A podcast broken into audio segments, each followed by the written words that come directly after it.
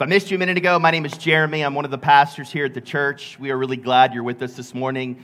Welcome to those of you watching um, online at home. We are glad you've checked in with us as well. We're continuing on in our series on the book of First Corinthians, and we're going to pick up in verse 12 and read through the rest of the chapter. Here we go.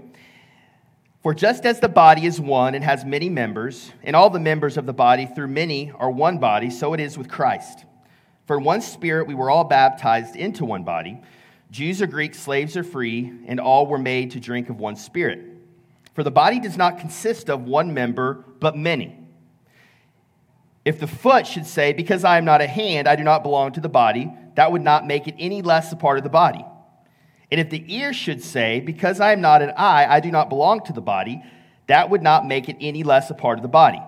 If the whole body were an eye, where would be the sense of hearing?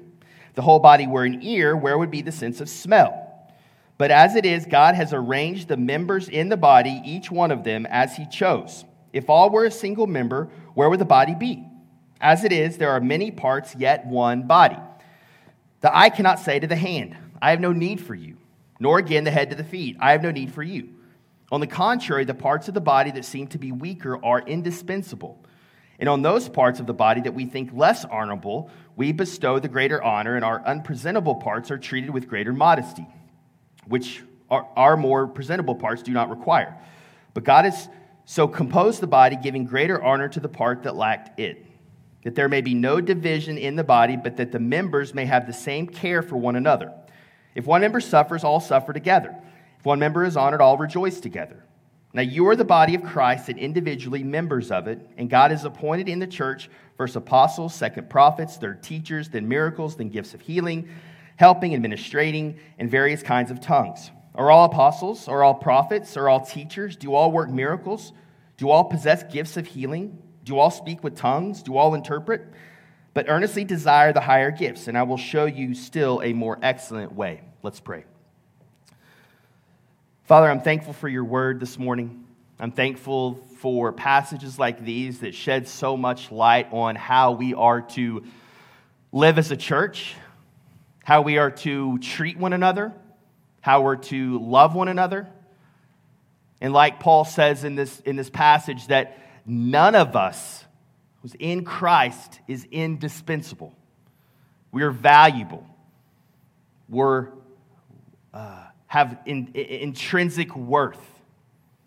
We've been give, given and gifted gifts to be able to um, flourish for the good of the body and the good of those around us. So help us understand this, Lord. Help us understand this. Help us believe this this morning. And I pray um, as we dig into the scriptures that you would change um, the way we live when we leave this place because we believe that your, your scripture has power and that this is your uh, the revelation of yourself to us. And we believe it can change us when we dig into it and we read it and we study it and we ponder it. So help us this morning as we do that. It's in your son's name we pray. Amen. I have um, the um, privilege, and it is a privilege, I love doing it, of coaching um, a lot of five year old sports. Okay, five year old sports. Um, I love it. It's one of my favorite things in the world. And, um, but in all of these sports, I've coached basketball, soccer, and baseball. And in all of these sports, um, like there's this consistent thing that happens, right? Kids are not fully developed yet. They're just five years old, right? Just learning the game, just understanding what's going on. So they can really only focus on one thing at a time when the game starts, right? When the fans are yelling, parents are cheering on, and they can only focus on one thing at a time, and that is usually the ball, right? The ball. And so, for example, we were having a T-ball practice a couple of days ago, and we were working on defense. So we had all the players. I, actually put them in positions to start with, right? To start with, and then um, we were allowing the kids to hit the ball off the tee and, and make plays and that kind of thing. And and um, over and over and over, when there was a ball hit somewhere in the infield, there there would be all like seven kids would run and try to get to the ball and like dogpile on the ball. And all the coaches there are saying, hey, don't fight over it, don't fight over it. Just one guy get it, pick it up and throw it, right? Like that's like that's baseball, right? Um, but these kids don't know any different, right? They're just they're just trying to get to the ball. That's the only thing. They want to get to the ball and then they'll figure out what to do next when I kind of yell at them and tell them, hey, throw it here, throw it here, right? That's what they do. Now, nobody watching this would say this is technically beautiful baseball, right? Like if you're just watching, you're saying this is awful right? They're, they're not spread out. This is not productive, right? Each kid has a position. A position has different traits and characteristics. There's a reason why you put um, a first base, uh, first baseman plays first base, and a shortstop plays shortstop, and a catcher plays catcher. There are reasons for that because there are different gifts. That's the way a team is constructed for the, the team to work best. But they're cute, they're innocent, it's fun to watch them do this, but nobody would say that this is the best way to play baseball and the best way to get the hitter out after he hits the ball. And I think sometimes we can do things as a church that look something like this, right? God designed the church to be a place where people are united around diverse giftings so that we may be built up, the church may be built up, um, um, get to a place of health, and be able to extend the kingdom uh, throughout the nations.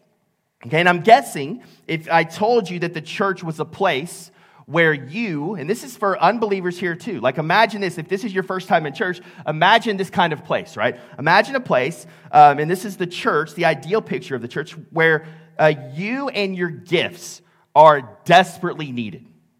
Like you're needed and wanted, and for the purpose of the church to be fulfilled, we need everyone everyone's gifts, everyone um, on the field, everyone playing. That feels good to be wanted. It feels good to be needed. As human beings, we all want to think that I have a role to play here. I'm a part of something bigger than myself. And if everyone is doing that, we're going to actually benefit from other people's giftedness, other people's wirings, and how God's created them. And when these two things are happening, when you are giving all of everything you have and you're desperately needed, and everyone else is in the same place, something beautiful happens. Like this is a, an environment happens where true freedom and joy in Jesus can be experienced. And that's the ideal. But if we were all to, to, to, to reflect and tell the truth, I think we would say that we like the idea of biblical community, we like the picture that I just described as long as it doesn't infringe on our autonomy. As long as it doesn't infringe on what I want, as long as it doesn't infringe on my preferences, as long as it doesn't infringe on my schedule, it doesn't, as long as it doesn't infringe on my energy level, my, my family rhythms, right? Then, then we're, we're all in. That sounds great, right? We don't like the idea of dependence or, or needing people to depend on us or us depending on other people. We don't really like that as a nation and a culture. We pride ourselves on being individuals. Right? This is how our country was created the American dream. You and yourself just pioneering out there, picking yourself up by your bootstraps and making, your, making something of yourself. That is the way our country was founded. We don't do team necessarily well naturally. Okay? So here's where we're at in this book, right? So, Paul last week, I'm going to read uh, four verses from last week that sets us up for this week, because this is, this is one thought, right? All of ver- uh, chapter 12 is one thought. Verse 4 says, Now there are various gifts, but the same Spirit. There are various service, varieties of service, but the same Lord. And there are varieties of activities, but it's the same God who empowers them all in everyone. The verse 7 is key. To each is given the manifestation of the Spirit for the common good. Basically, what Paul is saying here hey, the church has been created where there's a variety of gifts, variety of kinds of people. Um, diversity is good, right? And but we're unified. We're unified around Jesus and we're unified around our purpose, but there's variety in how we all operate and how we are wired. Okay? And now let's look at verse 12 uh, in today's text. For just as the body is one and has many members, right? Same idea and all the members of the body, though many, are one body, so it is with Christ. Okay, Paul again is anchoring this in the idea of Jesus, right? And the Trinity and what this, what this means for us. Verse 13. For in one spirit we were all baptized into one body, Jews or Greeks, slaves or free, and we were all made to drink of one spirit.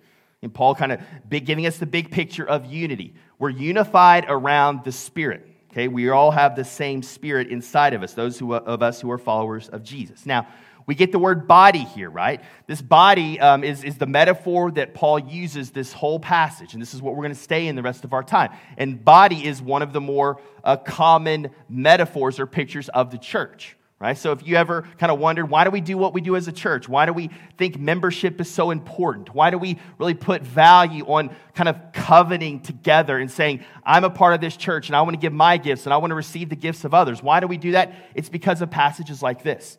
Because when, when this Bible uses the, the metaphor of body, which we're going to see, you have to know who's a part of the body and who's not. Kind of who's in and who's out, who's committed to this particular church and who is not. Let's keep going. Verse 14. For the body does not consist of one member, but of many. Now, Paul is going to list, really for the next like 10 verses, a few reasons why the Corinthians are not seeing this diversity in unity lived out. Okay, here's some reasons why this is not happening in Corinth. And I think this is obviously reasons why it wouldn't happen in Providence Road potentially as well.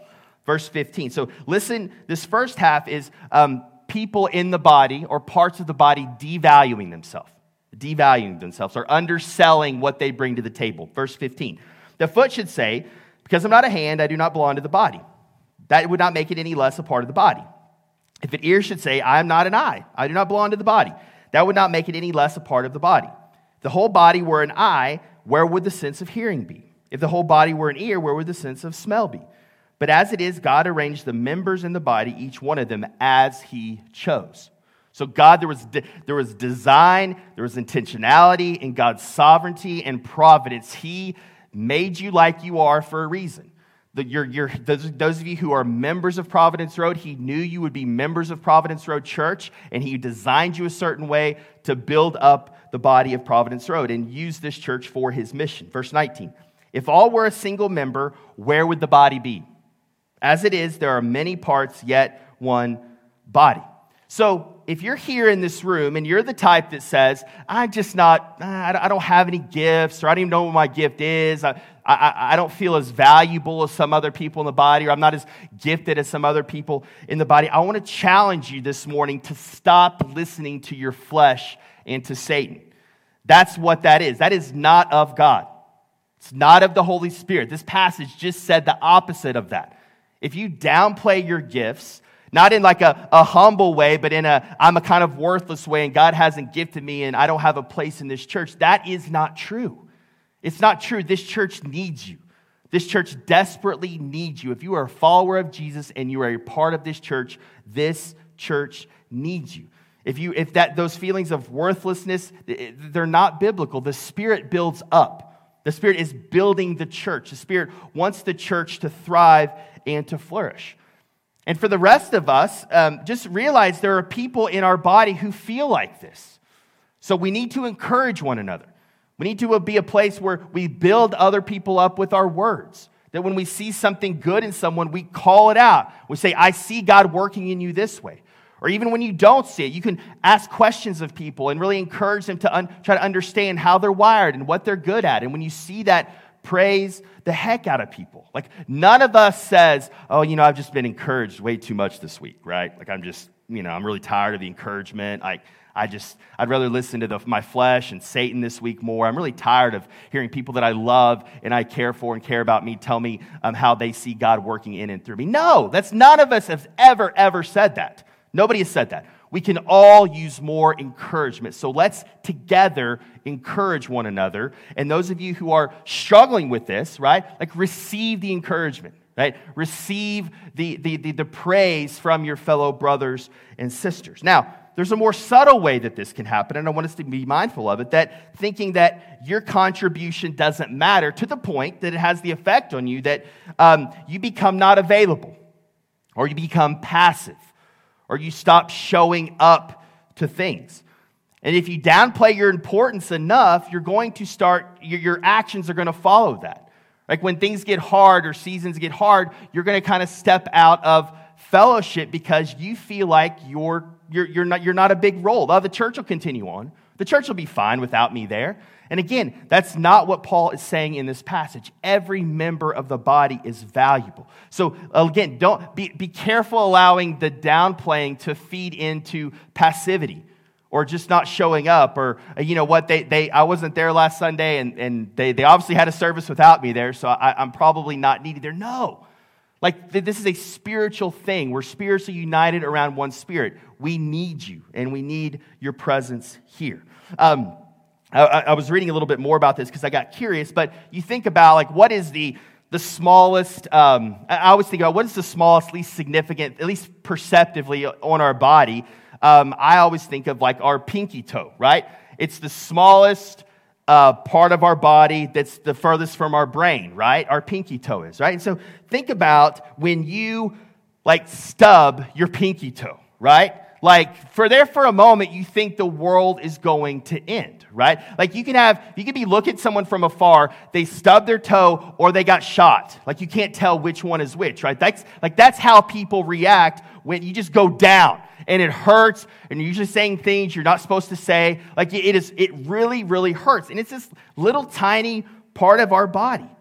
But the, our toes um, can bear up to two to three times our body weight when we're running, when we're jumping. There are two kinds of nerves in our pinky toe. One kind of nerve, when you first stub it, hit it, sends an immediate um, signal, message to our brain, and that's this intense, immediate pain we feel. There are these other nerve endings that are a little bit more slower and less intense that you begin to feel the dull ache, the thing that continues on for a couple of days or weeks. That is another kind of nerve. So even within our pinky toe, we have two kinds of nerves that allow it to function. Now, places like this is fascinating, places, uh, and it makes sense. So, uh, places like our toes, our fingers, and our lips, places that are more sensitive, um, the places where they send messages to in our brain, they're, they're, they're, more, uh, they're more of them, they're stronger, they're more intense because we use those things for our senses to feel things. Whereas places like our forehead or our back or our stomach, the places that the messages send pain in those areas to our brain, they're smaller less intense because God has designed our toes, our fingers, our lips to be more sensitive, right? So even in that, just the pinky toe, there's so much wrapped up in there. And it seems such like an insignificant part of our body. Okay, let's keep going on. Now, verse 21, this is the flip side. These are the parts of the body that overvalue themselves, right? That maybe look down upon others because they see themselves as somehow more important. Let's listen. The eye cannot say to the hand, I have no need for you. Nor, the, again, the head to the feet. I have no need for you. On the contrary, the parts of the body that seem to be weaker are indispensable. And on those parts of the body that we think less honorable, we bestow the greater honor, and our unpresentable parts are treated with greater modesty, which our more presentable parts do not require. But God has so composed the body, giving greater honor to the part that lacked it, that there may be no division in the body. Here's the purpose of that. So there's no division in the body, but that the members may have the same care for one another. If one member suffers, all suffer together. If one member is honored, they all rejoice together. Okay? Again, there's this, this, this, this kind of mentality provides empathy. Now, this, this passage here should, should really war against and, and smash this, this unhealthy celebrity culture in the church. And maybe you guys don't feel it as much, but in, in kind of uh, vocational pastor uh, minister world, we see this so much this idea of celebrity culture in the church.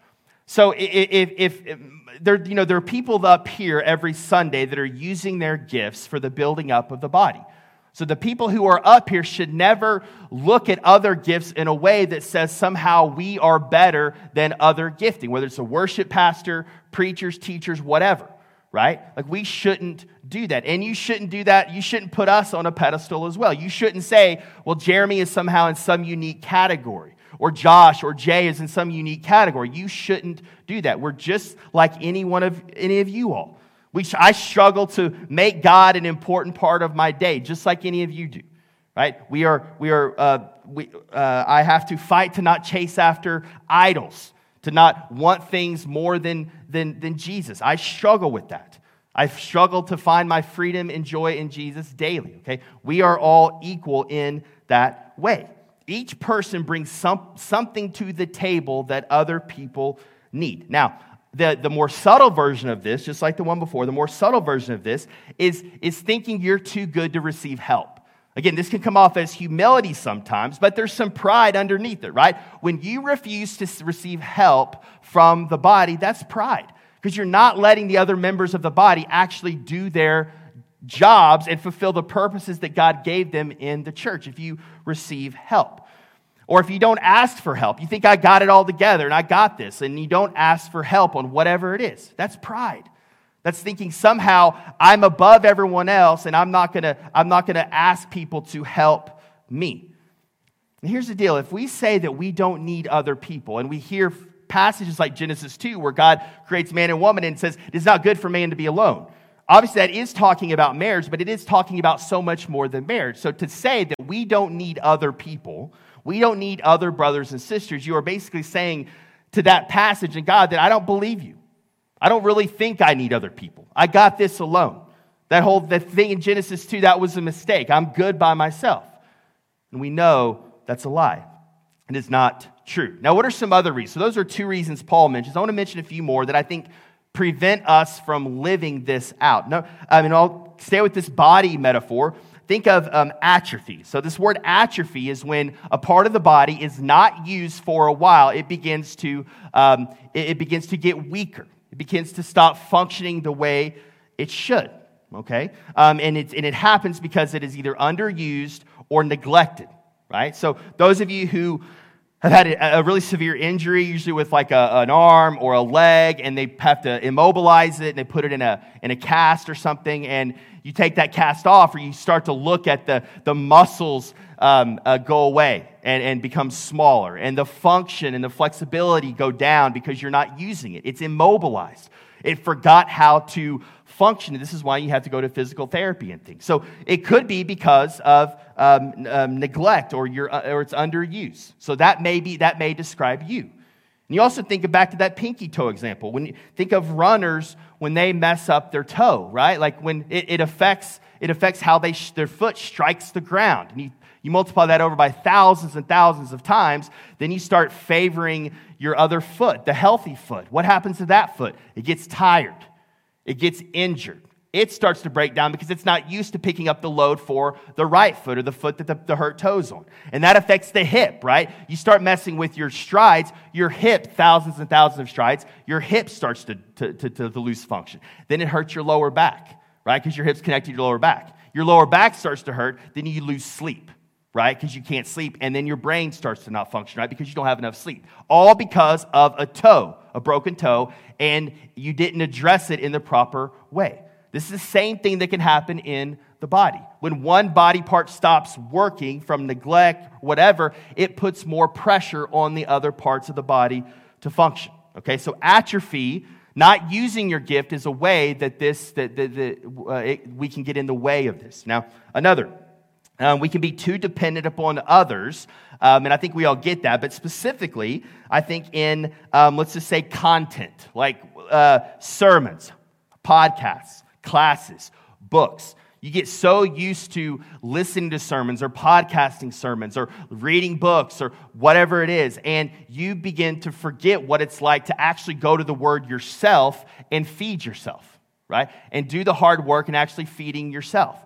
There, there, there are places, obviously, those people are given to the body to equip the body in those areas, but it doesn't, it shouldn't, um, it shouldn't um, um, uh, further dependence upon those gifts, right? We should be, Paul uses these, these pictures all the time, or the whole New Testament does, of, of switching from milk to meat, right? As we mature in Christ, we go from milk to meat in what we digest, right? We learn how to cut meat. We should learn how to cut the meat, to chew the meat, to digest the meat, right? As we get older, okay? So we shouldn't be de- too dependent upon others and whatever gifting they bring to the table. And the last um, thing I'll mention is something that Stephen Um mentioned in his commentary, but he says, calls it uh, putting self care above mutual care. And if we read verse 25 and 26 again, he says, that there may be no division in the body, but the members may have the same care for one another. Okay, so the aim of um, of the, the body parts working together in a lot of ways is to care for the body, that everyone has, there's, there's mutual care happening. And what, what he brings light to is that when there's, when there's mutual care, um, we're able to empathize with one another. And Paul even says it there. When somebody experiences pain or suffering, we can enter into their pain and suffering when we're not putting the attention on ourselves and we're after mutual care. When somebody celebrates or something good happens, we can celebrate with them. We can rejoice with them. Why? Because we're not looking after our own interests, we're looking after the interests of others. But the moment we become that, that self care becomes more important than mutual care, we get caught up in, in protecting ourselves, protecting our image, protecting our desires, protecting what we want. And the moment we start leaning there and having that posture, it makes it really, really hard to empathize with others. We've all experienced this, right? When you are bitter towards someone else, when you are upset with someone else, it is hard to empathize with them. You see the worst in them. You don't, you don't, it's not your fault, it's their fault. How could I empathize with them? Oh, they have some success. How could I rejoice in their success when I'm so bitter and angry with them? So the moment we start caring about ourselves more than caring about others, um, problems start to happen. And we can rest in this truth that we've been, we, we have this identity given to us by Christ. And we have an identity as a part of this church, as brothers and sisters in, a, in the family of God under Christ. And we need to lean into that identity and trust in that identity so we don't have to go look for our, our, our own identity. We don't have to, to protect ourselves and create this image and keep it kind of uh, uh propped up. We don't have to do that because we've already been given an identity here. And I, one last thing I'll say on this point is that um, if you don't feel, if you've been here for a considerable amount of time and you don't feel connected, a question I would want you to ask yourself is Are you serving? Are you serving on a Sunday morning or in an MC? Uh, because if you don't, if you feel disconnected, once again, what this is saying is spiritually, if you are not serving, you are going to feel disconnected. Like if you're meant to be a body part and you're functioning kind of like an amputated body part, one that's not functioning in the life of the church, it's not going to, that body part's not going to be healthy. You're not going to feel health. You're not going to feel like you're connected, and that is by God's design right when you are a part of the body you you you come and you give what your what your gift is is, is called you to give you serve how you're called to serve you may not know it at first but that's why we just say hey jump in just start serving right just start serving somewhere um, so just just if you don't feel if you've been here for any length of time and you still don't feel connected that may be an issue. Now, those, ample, those examples aren't exhaustive. That's just a list that hopefully gets us thinking. Let's keep going. Verse 27. Now, you are the body of Christ and individually members of it. And here Paul starts, starts some more lists of these gifts and people gifts, right?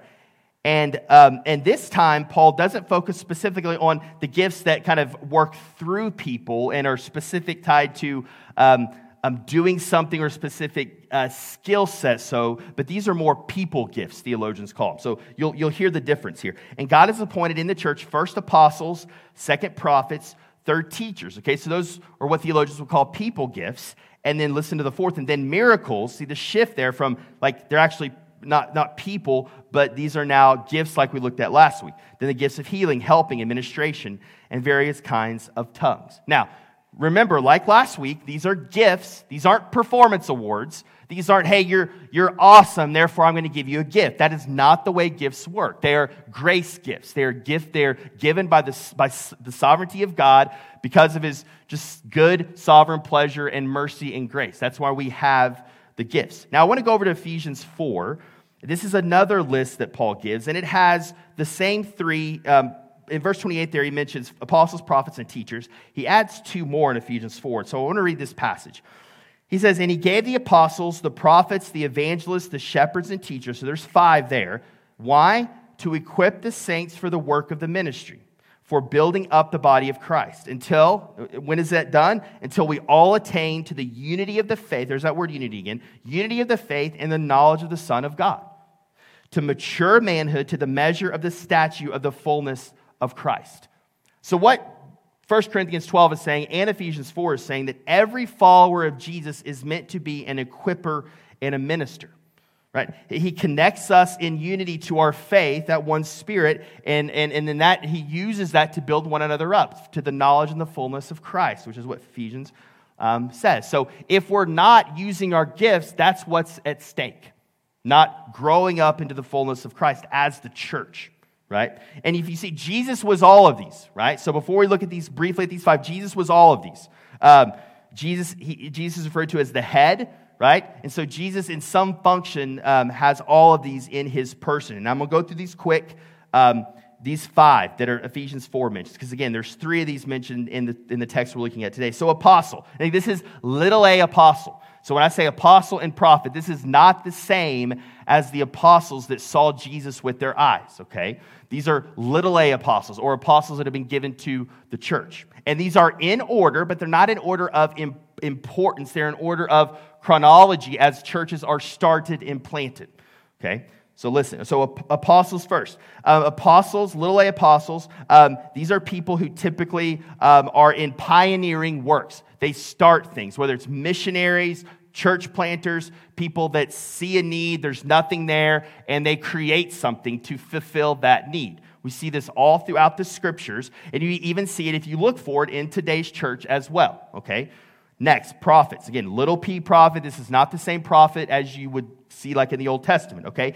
But this kind of person calls people back to faithfulness, similar to the way that the prophets function in the Old Testament. Call people back to faithfulness. Call people back to the Word of God. Like they, they, and oftentimes they don't care about gentleness. They just want truth to be known and, and proclaimed. Often these are people who um, care about specific areas of justice who have this, this, this if, so if you're a person that has this area of justice and you just can't sleep, your whole life revolves around calling people to be a part and addressing this need, you may be a, a prophet, a little p prophet.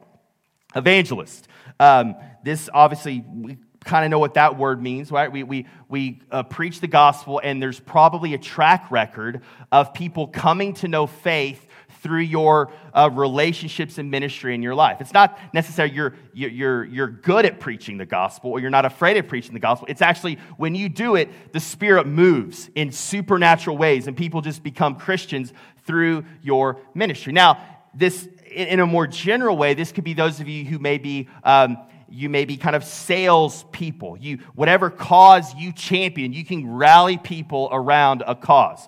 So, whatever you're um, evangelizing for at the time, you're good at attracting people to that cause. So, the, the critique for you may, may be well, are you using that gift to actually see people come into the kingdom, or are you using that gift for something maybe less important? Again, not, nothing wrong with using that gift in other places, but are you also using it to further the kingdom? Shepherd. Think of shepherd and taking care of sheep, a flock, right? It's making sure everyone is cared for and taken care of. Know where the sheep at. Know if there's any danger. Are there any sheep lost? Are being, sheep being taken care of? Are they being fed? Are they being loved? Uh, all of those things are what enters the mind of a shepherd. Huge heart for people. The lovers of people. Shepherds, teachers, uh, champion the Bible, explain things, make complicated things clear.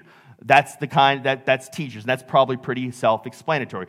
Teacher is probably one of the gifts that I have. So if you're if you've listened to me preach before and you really uh, want me to go further and be like, oh, he could have done so much more with that passage, or gosh, you were just getting me, and then you moved on to your next point. I wish you would go longer. You're probably a teacher.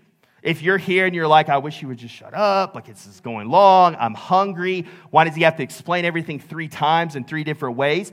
You may not be a teacher, right? I may be annoying you with my gift. You may be an evangelist. You're like, well, enough of this just talking. Let's just go do something, right? We're wasting time sitting in here listening to this teacher, right? Okay, so that may be you. So all this to say, don't get caught up in the, well, what are you? What am I? Like, let's let's come up with some inventory to like force people in. No. All Paul is saying here is things are diverse. There's a lot of things given to the church to build her up. Okay, that's the main po- point Paul's making. So I, I'm nervous turning these things into like these gift tests where you, you, you spend 20 minutes filling out something and then you're automatically, you have these spiritual gifts, right? That's, that's, I don't like doing that and saying this is biblical. I got these out of the scripture. So don't make these into that. Let's keep going. But praise God for the diversity. I think that's the big highlight here. Are all apostles? Are all prophets. Oh, and I skipped a few there before. I mentioned some of those last week. That's why I didn't explain those uh, as much. And then we'll come across uh, some of those here again in chapter 14. So I did skip a few of those miracles and those kinds of things. We'll come back to that. Verse 29 Are all apostles? Are all prophets and teachers? Do all work miracles? Do all possess gifts of healing? Do all speak with tongues? Do all interpret? This is rhetorical, right? The answer is no right so not all people back to the back to the body example not every every body part's not an eye that would make a weird body. Not everyone's an ear. That would make a weird body. It'd be, it'd be dysfunctional, right? Same thing. Not everyone has these gifts. Not everyone has all of them, okay? Um, and then the, the, last, the last verse there um, in uh, verse 31, he says, But earnestly desire the higher gifts, and I will show you a still more excellent way. We're going to come back to that uh, when we get to chapter 13, because most theologians think that is kind of an entry point into chapter 13 and into chapter 14 as well. So we'll cover that um, uh, next, uh, next time. Um, but Jesus, let's look at Jesus. Jesus is the strongest member of the body, right? He was the head. He was the head. And he became the least and the most dispensable so that people like you and me before we knew jesus we were we were dispensable right we were rebels we were enemies of god we wanted nothing to do with god. Based off his holiness we were dispensable parts. But jesus who was indispensable became dispensable so we who are dispensable might become indispensable. So the reason why Paul can say you're all worthy, you're all valuable, you all have something, a role to play in the church is because of the person and work of Jesus. It's because he did not count equality with God a thing to be grasped, Philippians 2 tells us, but laid down his life for the sake of, of, of, of wicked, sinful people like you and I. And that is the beauty of God's grace and mercy in Jesus. Okay? Now, a couple quick application points and I'm done. So, with these, I'm making an assumption here that I, this, is, this is like um, feeling like in the next couple of months things are starting to go get better with the pandemic. Um, the, the pandemic, which has been keeping people away, I think for good reasons, um, is, is starting to loosen up a little bit. Things are getting back to normal, whatever that's going to look like. So, this is an assumption that um, most, if not all of us, will be back in the life of the church within a few months, okay? So, how does this look played out in the church? Well, I'll say in a Sunday context. So, Sunday mornings, we always need volunteers. Always, always, always need volunteers. Kaylee needs volunteers right now to, to, to help serve with the kids. Summer's coming up. There's a big shift here. We have got a lot of faithful college students that serve back in the kids right now. Um, they're going to be leaving, most of you that are in here and other colleges, be leaving over the summer. So there's three or four months here where we're going to be low in, in, in, in, uh, in kids workers, but the kids population is not going to drop here. It's going to stay the same. So she needs workers over the summer. Even if you can only commit through August, commit through August. She needs that. We need, we need volunteers everywhere else. And again, it's for our benefit that you serve in that way, but it's also for your benefit. It's not, hey, we just need a hole to be filled, fill a hole for us so we can keep this machine going. No, you're part of the body. This is a body function. This isn't a, a, a big organization that's trying to just find f- holes to fill. This is spiritual. This is so. If you if you thought when we stand up and ask for volunteers, um, it's not, hey, we need a hole filled. We want you to flourish by using your gifts, and everybody around you needs to experience you using your gifts as well. So, Sunday context. So, your entry point's volunteering. If, you're, if you've been around a while or you're thinking, even thinking about membership, going to get on that track, start serving. Start serving now. Now, if you've been serving for a while, what's your next step? Eh, you probably should start thinking about leadership. How can I start leading a group of volunteers? I wonder if the leader of this ministry could use kind of someone to come alongside of them and actually help them lead, do a little bit more than volunteering. That may be your next step. So, again, just putting that out in front of you. The next context, so we have Sundays and then we have missional communities, right? Missional communities are places we do life together, really from Sunday at, at, at noon till the next Sunday at 9 a.m. That's missional community world right? So we do like this is three hour world up here. The rest of the hours of the week are families living life together, equipping the saints for the work of the ministry all the other hours of the week. So I'll say this your MC leaders need you. If you are in an MC, it is a hard, hard thing to lead an MC. It's really difficult, it takes a lot of time. That's, this isn't the, that, that, that's, it's nobody's primary job. Nobody gets paid for leading a missional community. So it's, it's difficult. It's hard. So if you're in a missional community, if you haven't asked your leader, hey, how can I take a load off you? How can I help you? How, have you seen anything in me that, that would allow me to flourish in this MC and would help take weight off of you? Asking those questions would be such a blessing to MC leaders. Such a blessing. And that's, obvious, that's honestly the best way to start using your gifts. Low risk, 10, 12, 15, 20 people, right? Like if you mess up trying something, uh, who cares, right? It's not a big deal, right? It's low pressure. You can get, you, it's in the context of relationship. You get feedback by people who love you and care about you and want you to grow. Um, we need other people in MCs to step up, and we need more MC leaders as well eventually. So we need that. That starts with taking on more responsibility in an MC context. Okay, so those are the application points: Sunday and missional community. Okay, we need people in both places to step up and use your gifts. Now, I say all that. I want to make sure before I close to say this. Like, this isn't, uh, this is high challenge this morning, right? I, am I'm trying to get underneath and really get us going here in some of these areas. But I don't want you to hear that I'm just putting more weight upon you. I don't want to hear that I'm trying to shame you or manipulate because that's not going to work, right? That's not, that won't work in getting you to use your gifts to shame you into using them. So the question is why? Like if you're not, or if you feel like you're, you're not using your gifts as you maybe should, why? Why not? And let us help you with that. So, some of these reasons this morning are probably not good reasons to not to, and I've already gone through those. So, the question for you becomes well, what's the first step for me to be able to start using my gifts? Now, there's some of you in here, and I'm thinking of two different kinds of people. One, um, if you're struggling with a, with a sin issue, like in my experience, if I'm struggling with unconfessed sin, unrepentant sin, there's, there's this barrier or this wall to me serving because I'm, I'm feeling shameful. I'm feeling guilty about this particular this, this thing I'm doing, and maybe it's in secret or whatever, and I, I'm having difficulty actually serving joyfully because of this. So, number one, get help for that. Confess that. Find someone that loves you and cares about you and say, hey, this, this, is, this is pulling me down.